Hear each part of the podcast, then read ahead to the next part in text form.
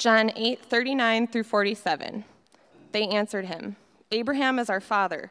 Jesus said to them, If you were Abraham's children, you would be doing the works Abraham did. But now you seek to kill me, a man who has told you the truth that I heard from God. This is not what Abraham did. You are doing the works your father did. They said to him, We were not born of sexual immorality. We have one father, even God. Jesus said to them, If God were your father, you would love me for I came from God and I am here. I came not of my own accord, but he sent me. Why do you not understand what I say? It is because you cannot bear to hear my word. You are of your father the devil, and your will is to do your father's desires. He was a murderer from the beginning and does not stand in the truth because there is no truth in him. When he lies, he speaks out of his own character, for he is a liar and the father of lies. But because I tell you the truth, you do not believe me. Which one of you convicts me of sin? If I tell the truth, why do you not believe me?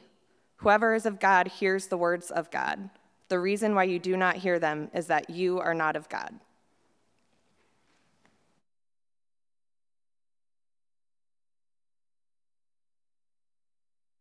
Thanks, Nikki. Good morning, guys. Welcome to Hiawatha Church. My name is Chris. I'm one of the pastors here. Uh, thanks for visiting today. If it's your first time, as Spence said, we're glad to have you. Uh, always glad to have visitors, uh, but welcome to all of you as well. We call Hiawatha home. Uh, and uh, to our last two service Sunday in for like two and a half months. So um, 10 a.m. next week. Write that down. Don't forget. Um, but we're in the Gospel of John right now and have been for a while. So we're pre- preaching through the whole book. We have about a year left or so. Um, and we are in uh, John chapter 8 today, 39 to 47, as you just heard Nikki read. Um, basically, a part two to last week. So you may have kind of sensed that when uh, verse 39 started is just kind of right, sort of mid um, dialogue, and that's because it was. Uh, but last week, Jesus said, uh, All who commit a sin are a slave to sin.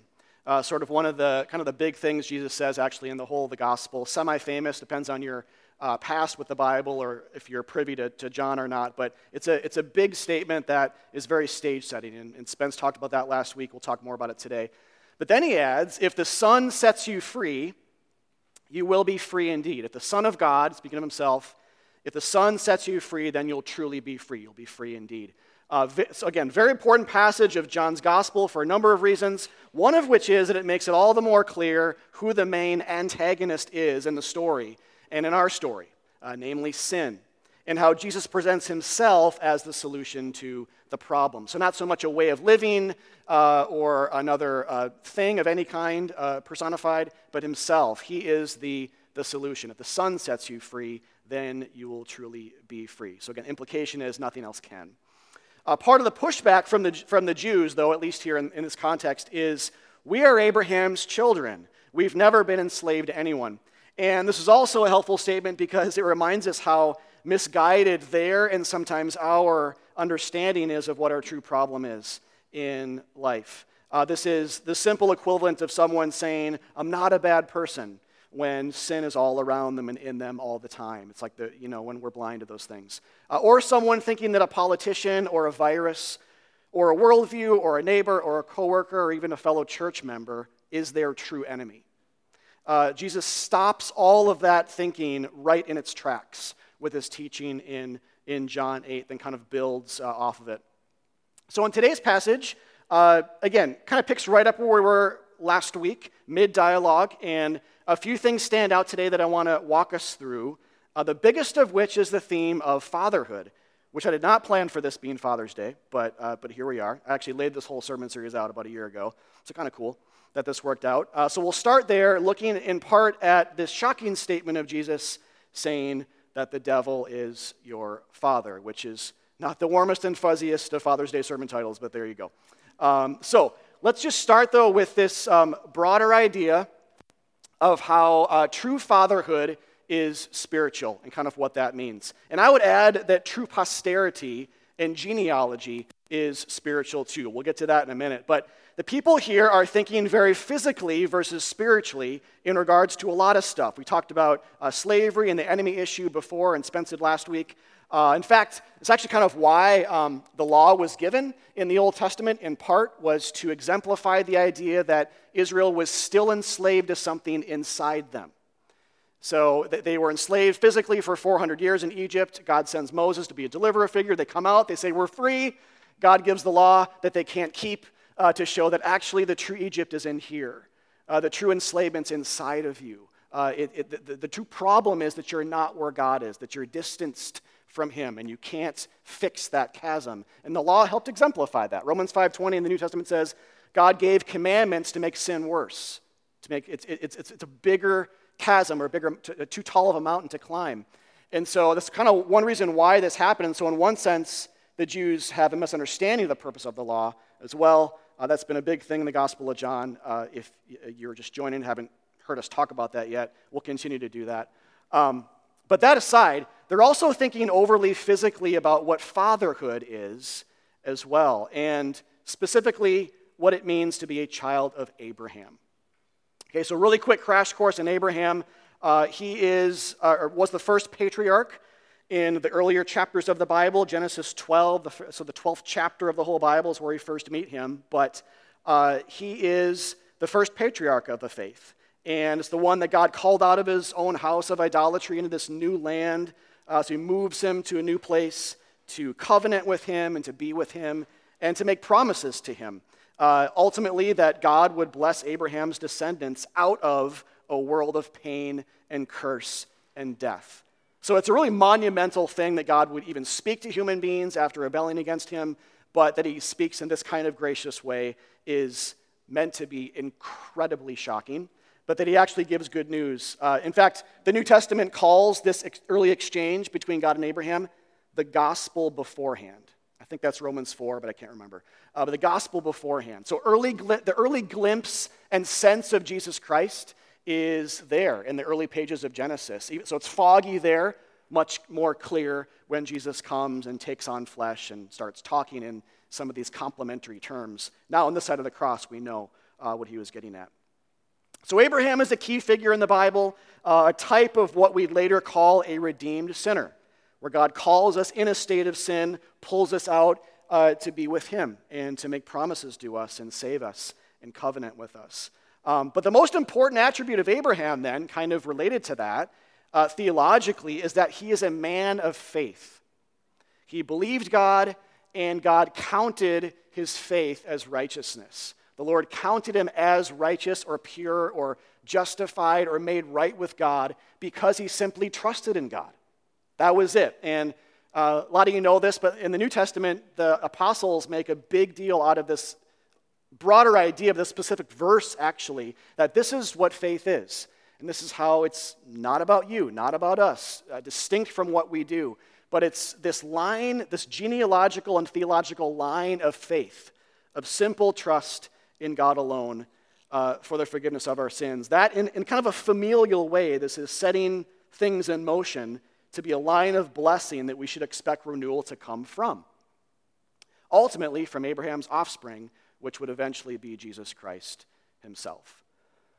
Okay, so I'm leaving out some a lot there. Actually, there's a lot more to that, some more nuance, but that's kind of like a quick crash course on the, the backdrop here to John 8 and to Abraham. But in John 8, for the Jews, then, they're, they're thinking that God's promise has to do with bloodline and, and ethnicity. When they say we're children of Abraham, they mean we're descendants of Abraham, like physically, by, by blood, by birth, which they are. But by that, they mean we're the chosen race. We're, we're good uh, based on that. God has freed us before. We're not enslaved to anybody. He'll free us again, even if we, we get in a bad spot. But it was never meant to be about bloodline. That's kind of what we're starting to get a sense for here when Jesus starkly says, actually, you're, the fact that you're a descendant of Abraham means nothing. And I'll talk about what it means here in a second. But they, they thought it was about that. And uh, instead, it was about a spiritual understanding of who the, the children of Abraham are. So the physical ethnic Jewish people were just a picture then of what would be the coming renewal, a glimpse of the future church, but not the reality itself. The reality had to do with something much deeper, something that would be for all people, whether Jew or non Jew. And so, in light of that, we read in places in the book of Romans like this where it says in Romans 2:29, a person is a Jew who is one inwardly. So, so, so Paul's saying you're not a Jew based on your ethnicity, you're a Jew based on something in the heart. To be a true Israelite, a true person of God, in other words, has something more to do with something in here, uh, inward, than it does by your skin or your blood or your, um, you know, your, your genealogy, your ancestry.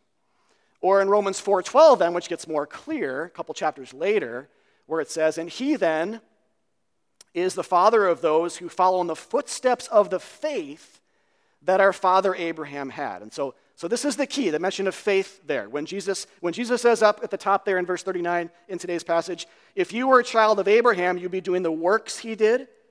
Well, when he says works, he's talking about Abraham's faith.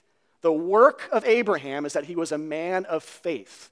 That's what he means. That's what Paul means here as well. To be a child of Abraham is to have faith in God, faith in him alone to save you, and nothing else. So it means then that a child of God uh, genealogically resembles Abraham's faith attribute and has simple trust in God to renew and reconcile and, and resurrect. That is like, uh, if, if you're brand new to the Bible, that is like, I don't want to say like the whole New Testament when I say that, kind of post cross, but it is such a significant part of the New Testament letters that to understand that, you understand so much. That Abraham had faith, and his line then would be people of faith, or by, by that he means belief in and trust in God for the forgiveness of, of their sins, and one who would decidedly raise the dead. So, with that, though, we also learn that it comes, faith comes with a decided, intentional, even outspoken distrust in the self to do any of those things ever. Uh, faith and work are opposites, like grace and law. You can't serve two masters, the Bible says elsewhere. You can't trust in yourself and God at the same time. You have to pick one. All right, so then in verse 44, which uh, I'll paraphrase here, Jesus kind of just gets to his point. He drives it home. He says, But you don't have faith. You're saying you're, the ch- you're children of Abraham, but you don't have faith. And so you're not. Doesn't matter what your ethnicity is. You don't have his faith attribute. You're not in that spiritual, genealogical line of posterity. And so uh, you're like your father, the devil. You, you, know, he, he was a murderer and a liar from, from the beginning. And then he kind of goes on and explains that, and so will we. But the question then, I think, becomes uh, how is the devil a murderer and a liar? Because um, for some of you, that might feel like, oh, that makes sense that he would go, go this way uh, in this context. But for others, you might be thinking, well, why is he bringing that up here? And how is that, you know, kind of exemplify the other line? If there, one line is God and Abraham and faith and Jesus, um, why is he talking about these spe- very specific attributes of uh, being a murderer and, and a liar on, on this side of things, other than it just being a bad, you know, bad things to do, which is, I guess, part of it, and sin.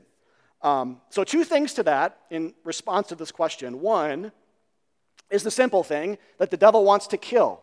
He wants to kill Jesus, he wants to kill you, he wants to kill me. Uh, he's the opposite of life and the opposite of truth, which is why uh, he is called a liar and why Jesus is called the truth and the life in places like John 14, 6. Jesus and the devil are maybe obviously, but uh, still worthy of saying, pitted against each other. They're not the same, they're, they're the opposites. Uh, and so the devil is a murderer and a liar because he lies about, he, he spews false doctrine, lies about God and what he's like, lies about what it means to be saved, lies about what you need to do in order to be saved. And through that, he murders us uh, spiritually. Um, in fact, already has. That's a sobering truth, but we'll, we'll, uh, we'll come back to that. But again, you, kind of see, you can kind of see here how Jesus is using genealogical resemblance to make a theological point. Sons and daughters are like their fathers in some ways. And the Jews here are not at all like Abraham because they don't have faith, but they are a little bit like the devil because they have hate and murderous intent. Uh, the apple hasn't fallen too far from the proverbial tree, basically, is, is what he's saying when it comes to humanity and the devil. Okay, the, the second angle on this is to dig a little bit deeper and uh, ask this question if my clicker will work, but it's not. I'm going to leave you hanging. All right, we'll close there for tonight. Maybe just ran out of batteries right there. That's weird. Yeah, would you mind? Do you have the other one, Sonia? Otherwise, we'll just probably be here for, for a long time. That's weird. I've never actually ran out in the middle of a sermon like that. Thank you. Mm-hmm. All right, let's try it. Nope. Maybe it's PowerPoint. Did it freeze? You want to check that out, Peter or Sonia or Shelly? Did it freeze? It froze? Okay. Um, I'll just keep going. If you can bring it back up, that's, that's great. But all right. The second thing is, uh, is to ask what's behind murder? And why are murder and faith, so it's kind of alluding to this, but why are murder and faith, you know, contrasted here? Other than there's just one's a good thing, we might say, one's, uh, one's a, um, a bad thing. Well, it helps, I think, to go back to the um, first murder in the Bible, which is four chapters in. So it kind of starts off uh, not so great, right, after creation. But um, when Cain murders his brother Abel. And at the core of that murder, which has the devil's fingerprints all over it, especially in context of Genesis 3, if you know that, the story of the fall. At the core of that murder is pride, contempt, and Cain thinking he was better than his brother. That's really key. Remember, God accepted Abel's offering, but not Cain's because Cain's was from the works of his hands, which is the opposite of faith. Uh, so the devil's whispers then to us, um, the reason why we're looking at this this way is to say that the devil's whispers to us aren't just murder that person, but you're better than that person. Because believing that you're better than someone, having contempt for someone, is that's what leads to murderous intent. Whether we actually murder them or not, um, hate is what's behind it, and having contempt for people that we feel just don't have the right to live. Uh, that's really what's behind it. And that's what that, was what's behind the first murder ever was someone thinking that he was better than, uh, than someone else. Uh, someone who lived by the works of his hands, who thought that he was something before God when he was nothing. That's a quote from Galatians. Um, and Abel was different. And so, uh, but anyway, we don't, we're not going to preach that passage today, but that's kind of a little crash course there. But again, the devil's whispers then aren't just like do a bad thing. It's, it's, it might come uh, in, in this uh, side door kind of way, which in this case is you're, you're better than that person. But this, this then is important to understand because this is how the devil and how murder is the opposite of faith. And from a different line, theological line or genealogical theological line than that of Abraham. Uh, God's family is full of faith filled individuals, uh, in other words, who tend to not think of themselves better than others because they're saved by grace, not by anything they've ever done. They have more of a sobering view of, of, of the self. But the devil's family is full of works centered, proud individuals who trust in themselves and who look down on, on others. And when I write this this way, you know, in one sense, I, I have this feeling of maybe that's a little bit almost kind of overly simplistic and a bit binary because even if you're a Christian here today, though you are free in Christ and you are part of God's family, maybe you can still hear whispers of your old devilly life in your present day actions. You know, kind of like uh, Frodo in Lord of the Rings felt the lingering sting from the Witch King's knife even after the war was won, all the way up to uh, his point of death or leaving Middle Earth. You know, some, the, the point of that is uh, some things don't totally heal in this life. It takes death to fully free us. Okay, the second theme I want to talk with you guys about is a question, a big question. Uh, what does it mean to be good? Uh, so, kind of from verse 44, but we'll, we'll look in context. You know, and, and if I, um, you know, if I were to ask that question, like I am, I guess, uh, but as I, as I preach this, or someone teaches this, you know, I could say, well, in John 8, I guess, uh, you know, don't be like the devil would be one thing. Uh, don't murder people, and, you know, and then don't lie, right? And so you might hear that and say, well, yeah, I guess that makes sense, you know, check. Um, what else you got, right? Uh, but most of you probably knew that coming in here, that those things are not, um, you know, good things, if you're a Christian especially. Um, but maybe you didn't know that murder actually originates in the heart all of our hearts. Jesus teaches this in the Sermon on the Mount that, um, again, there's, there's a deeper thing going on than just the outward actions that God sees with his eyes, that he knows about with his mind. Um, and, that, and, and that we've already done it really in the heart just by hating, hating someone. We've already been a murderer. Um, Jesus has that kind of, uh, kind of very uh, leveling and stark statement in is it Matthew 5 or 6 where he says, even if you've hated somebody, you've, you're just as liable to someone who's actually murdered someone if you've hated someone. There's like there, there's a, similarity there in terms of like liability before God and expectation of future judgments. It, it's this for people who haven't murdered and think they're kind of good because of that, and God grades on a curve. That, that, that again is another way that Jesus is flying in the face of that religious way of thinking. He's, he's coming back at it uh, with the truth, not a lie. Those are lies to think that way, but Jesus comes at it with, with the truth. Um, and part of the truth is who we are and what, is, what does it mean to be good? What's it mean to be evil? So also notice Jesus says, You are murderers, not don't murder. You see the difference? It doesn't say, like, okay, here's it's lesson time, kids. Let's get in a circle and pass the talking ball here. You know, he's saying, actually, no, you guys are this isn't, this isn't a lesson. Like I'm telling you what's already true about you. you. You are murderers. It's the same with their identity as children of the devil. He's not saying, don't be a child of the devil, don't act like a child of the devil. He's saying, you are. You already are. And so then we're kind of left, when we kind of understand the problem on those terms, we're left with, well, then what? You see, morality is overly simplistic because morality can't take care of your past. It can only deal with your future at best. But what about the time, the 10,000 times you've lied? What about those? Well, morality, it's overly simplistic and it leaves you wanting. It leaves you, unless you can time travel, I guess. Um, but, but even then, you know, it's in the state of um, distance from God and failure to uh, comply and keep and obey uh, the, the commandments of God. So there are bigger questions here about the true nature of good and evil that go deeper than the surface. It's not as simple as if you do good, you're good. So, one question then that John 8 elicits, I think, is um, how can good people still be called children of the devil? Because that's who he's talking to. Uh, these, the people in context here, he's, you know, he's not going down to the, the penitentiary, the prison, and you know, walking down death row or something and talking to these people. These are people, this is the town square. He's talking to religious rulers. He's talking to people that Again, think they're children of Abraham. So these are people that have families, they, they volunteer in their communities probably, they read their Bibles. Uh, if they have kids, they, lo- they love their kids, they claim to love God. These are the people that Jesus is saying, You are spawn of Satan. you know? Like, those are the people. Um, and so the question then is well, how can that be?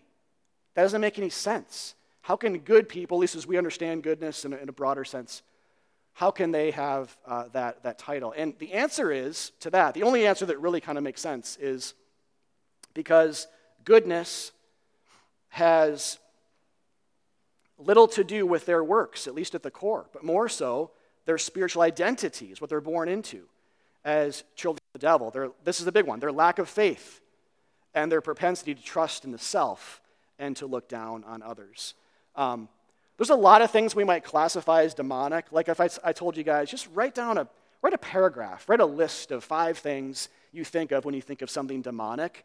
Um, maybe, chances are, you wouldn't put lack of faith in there. Or chances are you might not put trust in the self, self idolatry, belief that you're a good person. But that is the core of demonic way of thinking. That, that is how the devil, that's how the devil wants you to think and how he got Adam and Eve to think in the very beginning. Remember when he talked to them? He's like, actually, God meant this, and if you do this, you can be like God. You don't, you don't need him anymore. You guys are capable, you're sufficient. You know, don't let anyone tell you that you need to do this or that, or that you need him. And so ever since, we, we've heard the lie, we've bought it, hook, line, and sinker. And again, now Jesus comes in with, uh, with the truth. Same question, but from the other side uh, is to ask this question How can evil people be Christians? Right? This is like, if, if you're a Christian, this might perk you up even more because you're like, well, yeah, you know, raising my hand right, uh, right away here.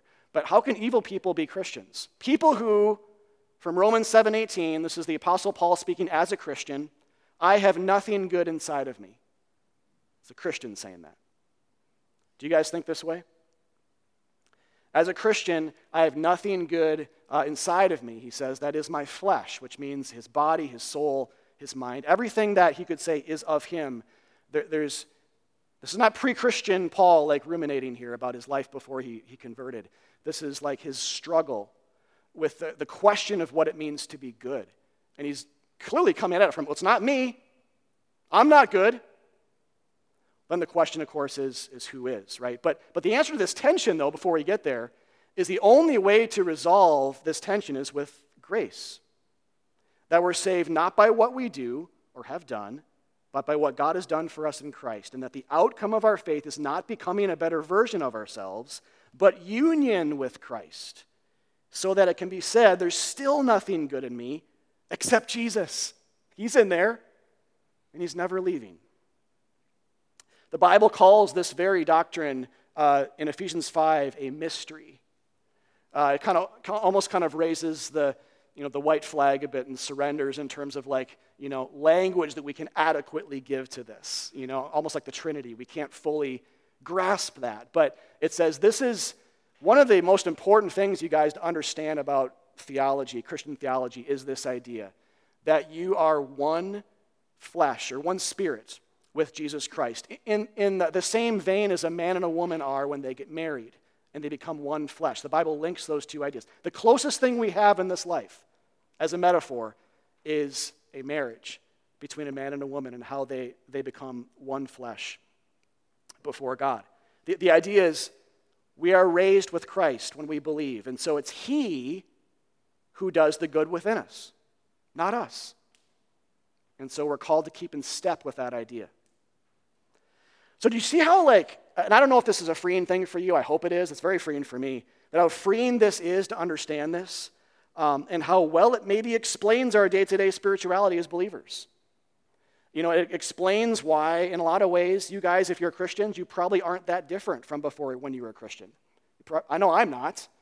Been a Christian a long time, but in a lot of ways, I struggle with the same old stuff, same old trip ups, same old thoughts, same old this and that. In a lot of ways, I am different too. Transformation's a real thing by the Spirit, but in a lot of ways, I'm the same. And to understand this idea that, you know, to understand that nothing good dwells in me, that is my flesh, can bring a level of angst, but also freedom, knowing that salvation doesn't come from me fixing all my problems.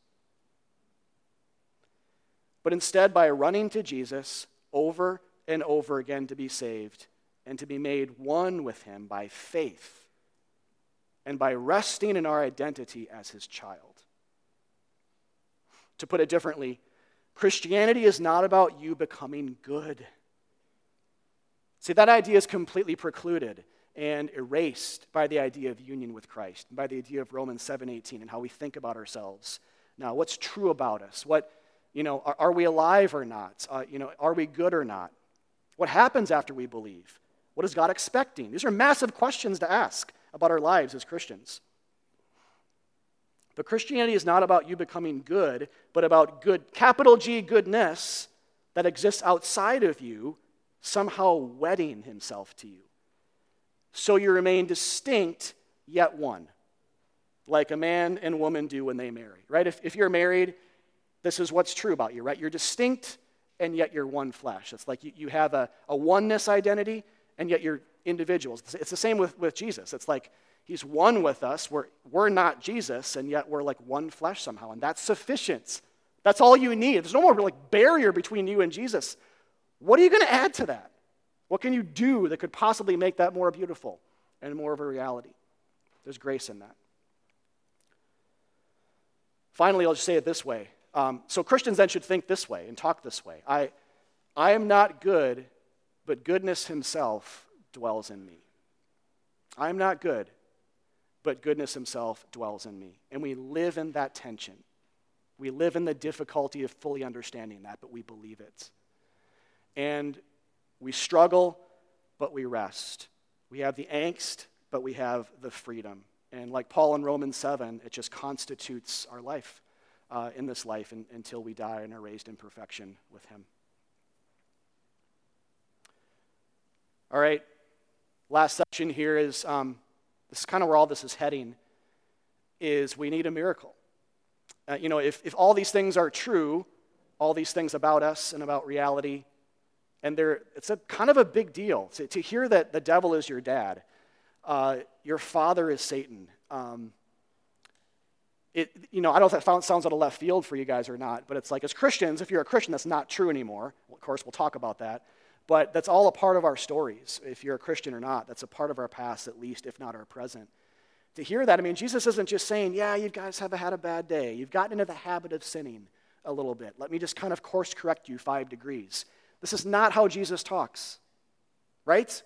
I mean, can we agree that saying that, that, that you're a spawn of Satan is kind of like the worst thing you can say to someone? I think it is. But so the point is like if that's all like part of what Jesus is teaching in love, he's not insulting, he's just speaking the truth, not a lie.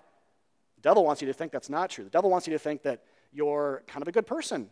Try your best. You know? You're a functional child of Abraham. You know, you're, you're privileged. You're this or that. And Jesus is saying it's a lie. And he wants, he wants to kill you through that. Let me help you with, with the truth. So the passage then actually kind of ends on a bit of a downer in verse 47, but looks ahead to an upper. It says, and I'll, read the paraphrase here it says, You can only be of God if you hear the words of God and believe. But you can't hear the words of God because you are not of God. So, do you guys hear that kind of like uh, impossible circular argument there? It's like you need to hear God's words in order to believe to be saved, but you're deaf. You can't hear anything. And so you can't hear his words, which means you can't believe, which means you can't be saved. And it kind of keeps going around and around and, and around.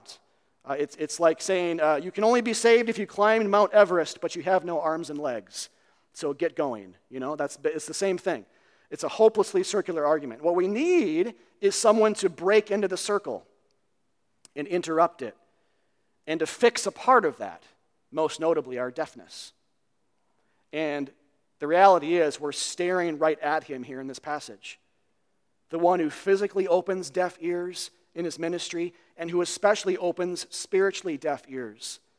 So we can actually hear God call out to us in our tombs and wake up from that state of being a rotting corpse spiritually and walk out eh, into new life forever. And the one who frees us from the tyrannical rule of the one demonic father into the loving arms of another Father, our Heavenly Father, by way of adoption. And the twist in this passage is that we know when Jesus says the devil's a murderer and a liar, um, the ultimate point to that, tying it to himself saying that the Jews are seeking to kill him, is to say that the devil will murder Jesus eventually. Um, most of you probably know that's how the story ends. It doesn't end, but how it, uh, the climax of it is Jesus is planning this. I think in the, the subtext of what he's saying here, and certainly is more clearly elsewhere, is Jesus saying, I'm intending the devil to murder me. I want that to happen. He thinks he has power over me. The Jews think they have power over me as if a Roman governor actually has. This is why Jesus says, right, at his, at his, uh, at his arrest, like, you have no power over me except that which is given from heaven. Just to kind of make that clear. This is all happening because it's intended to happen. I'm intending it, he's saying, planning on it even, so that I can save the world from sin. Basically, Jesus is saying, I'm, I'm taking all the evil that you're going to throw at me, and I'm going to use that evil. I'm going to drink every last drop of that evil, shaking out the cup. I'm going to drink it on the cross and use it to save you from evil. It is the the, the, the, twists of twists. It's the scandal of scandals. Uh, it's, but it's the most beautiful story ever that God can't be tricked. You know, right, right when we think God's doing one thing, He shows us that He's doing something else. We think He's lost, but He uses the lost to win. Um, so that's the twist here and the ultimate point. The devil will, and the, and the Jewish people will, we will all ultimately, in the spirit of, of the, what the Jews are doing to Jesus, because we, we can't bear him and the truth, we, we will murder Jesus. And, and that's the only thing, his death on a cross is the only thing that will open our ears to God's voice and that will supplant us from the devil's household into a new one with God as our Father.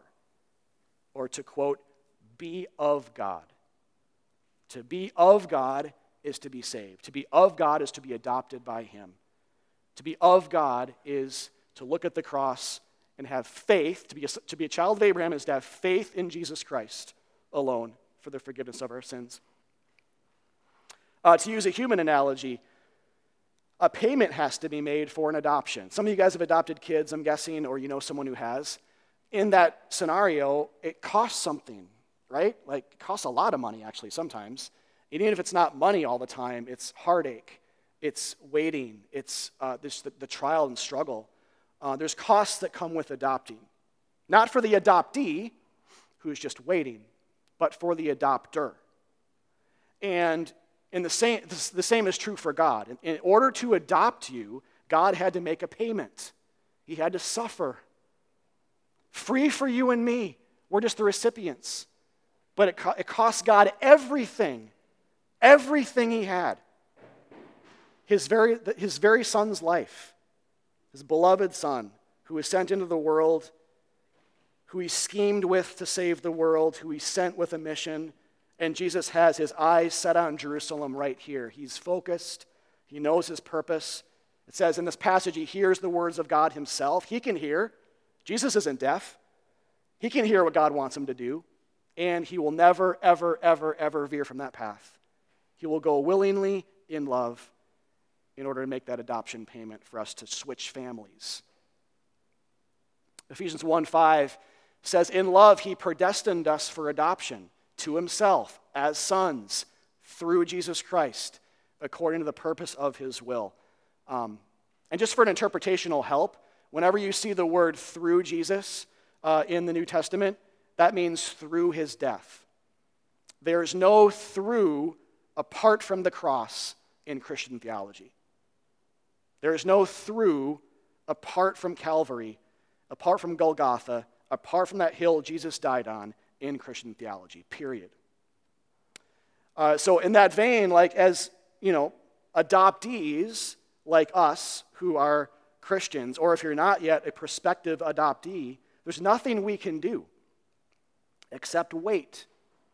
Just like there's nothing we can do to earn a place in God's family except wait. That's why the Bible says, wait on the Lord. And never once in the Bible does the Bible say God is waiting on you. Ever. Isn't that freeing? God is never waiting for you to do anything. He's never waiting for you to figure it out. He's not way up there somewhere looking down, wondering if maybe, just maybe, we'll say the right thing or figure him out. He is on the move. He is doing something. He is, to quote John 5, working again and creating again. And the Bible says, wait on him to save you. Don't start working to save yourself and to turn his head. It'll never work. The whole Bible set up to contrast those two lines. Are you saved by you or by God? Law or grace? By striving to work or by believing? There's, there's two primarily, primary genealogical lines or of theology in the Bible. And we're constantly called to, to understand that and to have ears to hear that and though we always go back to the one line of works, the devil's family, Jesus is always calling people over. Uh, and we'll never, ever, like, like a kid, like can never lose that identity as a father or a mother's kid. It's the same with God. It'll never be lost. So, this is the defense. I think this is what you might call like the defense of Christ against all discouragement we have, spiritual attack, or sinful habits, and, and even death. Um, he says, and this, this I think is like the deeper magic of the passage. This is how God speaks to us through it. He says, that you're my child.